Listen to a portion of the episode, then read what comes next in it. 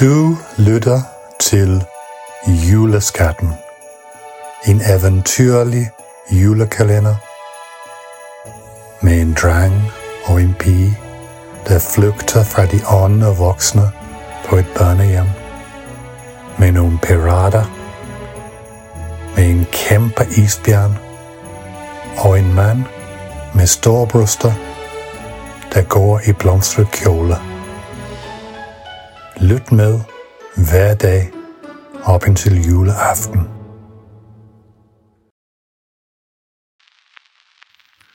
Kapitel 13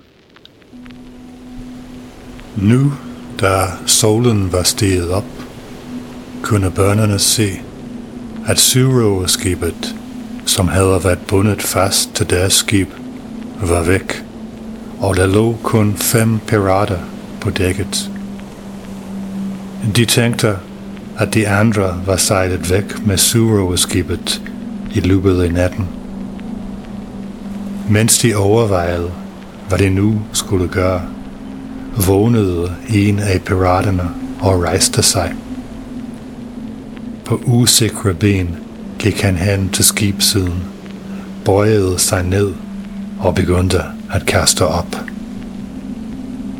Uden at tænke sig om og uden at lave en lyd, gik drangen hen og puffede til ham, så piraten faldt ned i havet. Nu var der kun fire tilbage. Pigen var lidt sur på drangen, efter at han havde skubbet den ene pirat i vandet.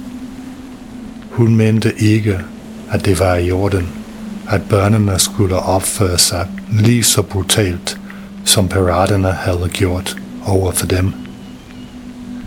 Drangen mente, at piraten havde fået, hvad han fortjente, men han holdt den tanke for sig selv, for han troede, det ville være dumt, hvis børnene blev uenige, når de stadig havde flere sovende pirater at tænke på.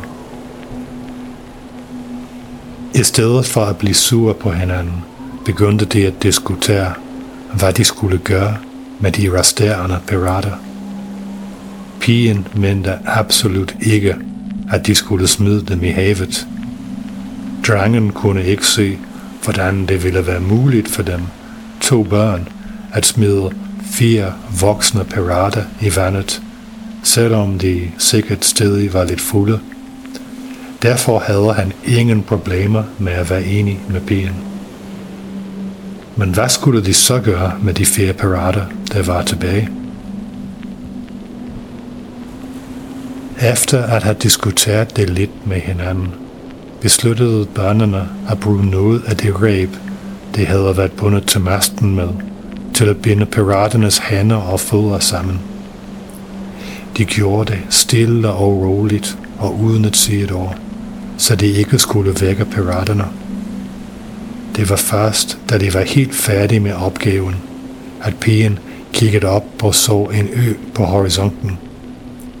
De blev straks enige om, at de skulle sætte kurs mod øen, og med en generøs medvind begyndte de hurtigt at nærme sig den. Pigen spurgte, måske er det en skatteø.